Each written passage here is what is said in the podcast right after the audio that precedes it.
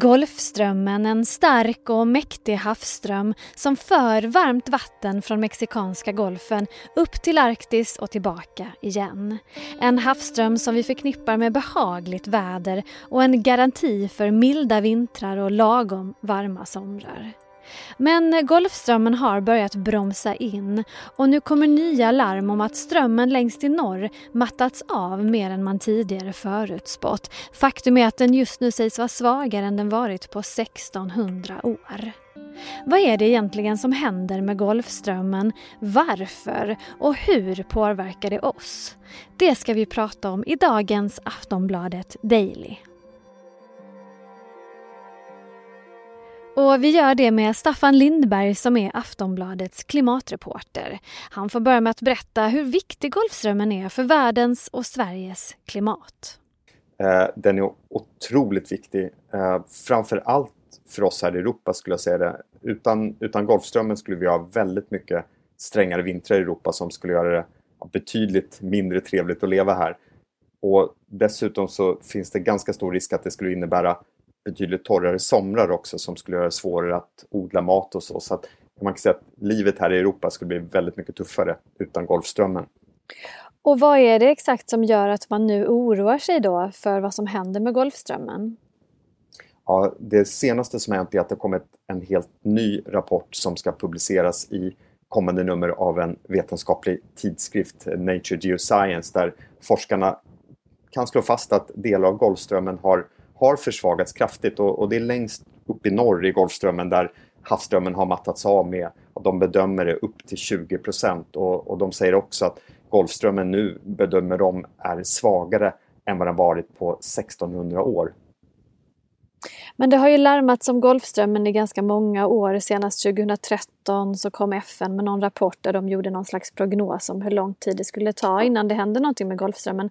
Är det förvånande det här som man nu har fått reda på? Kommer det, det som en chock? Eh, både och kan man säga. Det stämmer ju att, att FNs klimatpanel IPCC varnade för att Golfströmmen skulle försvagas under det här århundradet, var vad som man uttryckte sig. De gjorde det för åtta år sedan, 2013. Och vi har ju också sett liknande forskning som pekar på att, att Golfströmmen mår dåligt. Men det har hela tiden varit någonting vi har trott skulle hända på väldigt lång sikt. Och det man nu kan säga efter den senaste rapporten är lite som vanligt när det gäller klimatet, tyvärr, eh, är att det tycks hända snabbare och mer kraftfullt än, än vi tidigare har trott. I, I FNs rapport från 2013 så trodde man att Golfströmmen skulle ha avmattats. Man bedömde då me mellan 11 och 34 procent till nästa sekelskifte, alltså till år 2100. Och nu tror Potsdam institut som är ett känt tyskt center för klimatforskning där bland annat svenska Johan Rockström finns, nu tror de på 45 procent. Så att det är hela tiden det här, det går snabbare, eh, det händer mer kraftfullt än vad vi tidigare har trott.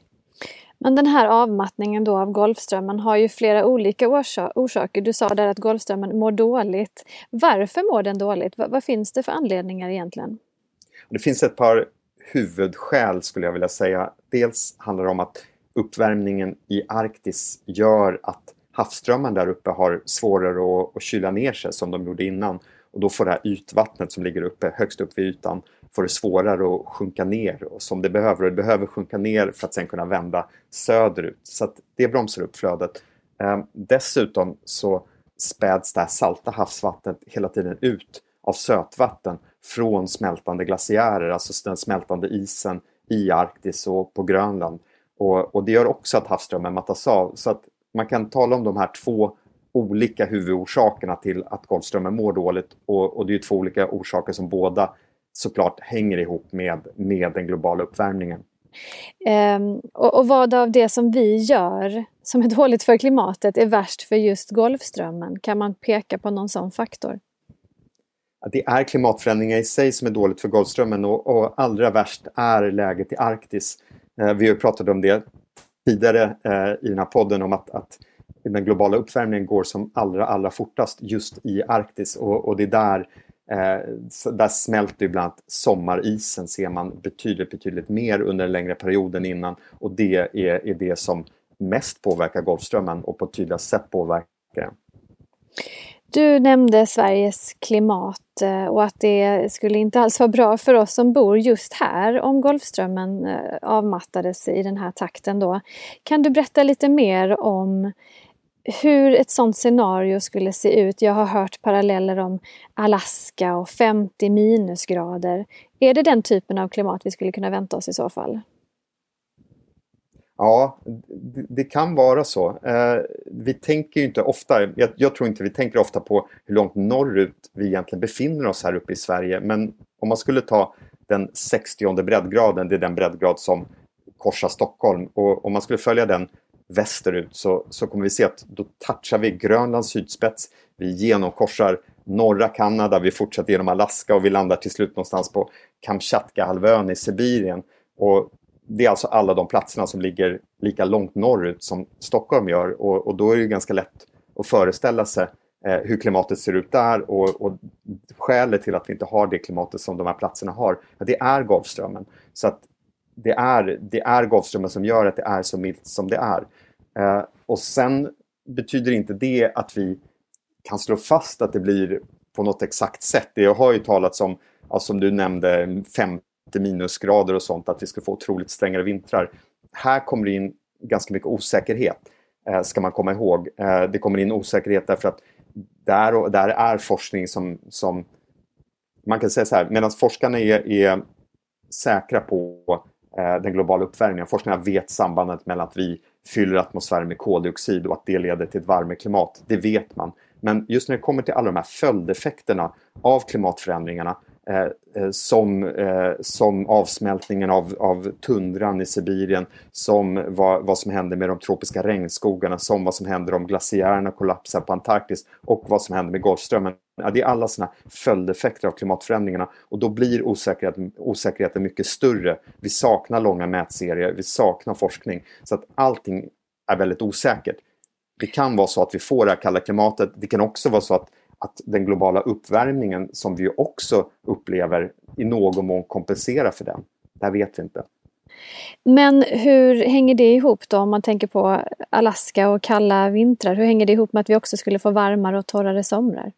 Det är mer av, av karaktären av det man brukar kalla för inlandsklimat. Inlandsklimat som, har, som består av väldigt, väldigt kalla vintrar men också somrar som kan bli ganska heta. Det ser vi ju i till exempel Sibirien som är känt som en ruskigt kall plats men att de kan få otroligt heta somrar också ganska långt norr upp i Sibirien.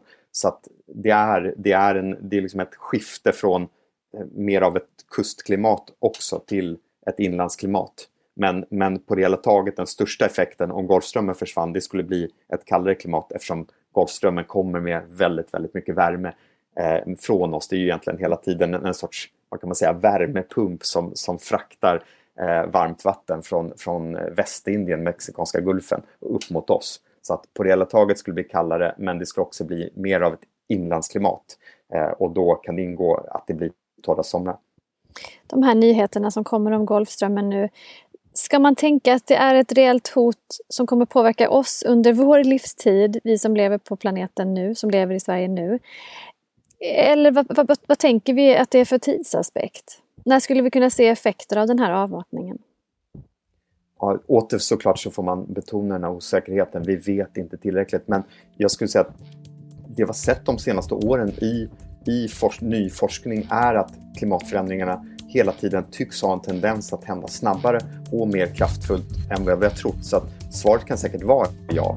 Eh, sannolikt inte att Golfströmmen under det här århundradet skulle stanna av helt, men att den kraftigt mattas av och att vi märker det eh, och att det, det, kan bli drastiska konsekvenser. Men som sagt, vi kan inte riktigt veta för att parallellt med, med den här effekten så pågår den globala uppvärmningen som leder till varmare klimat och som vi kommer också uppleva här i Norden. Så att frågan är vilken av de här två effekterna som, som blir starkast, vilken som tar överhand.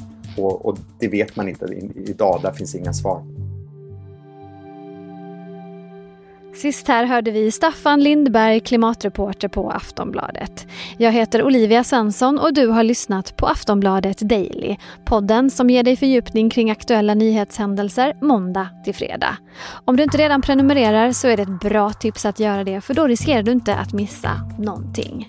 Vi hörs igen snart. Hej då!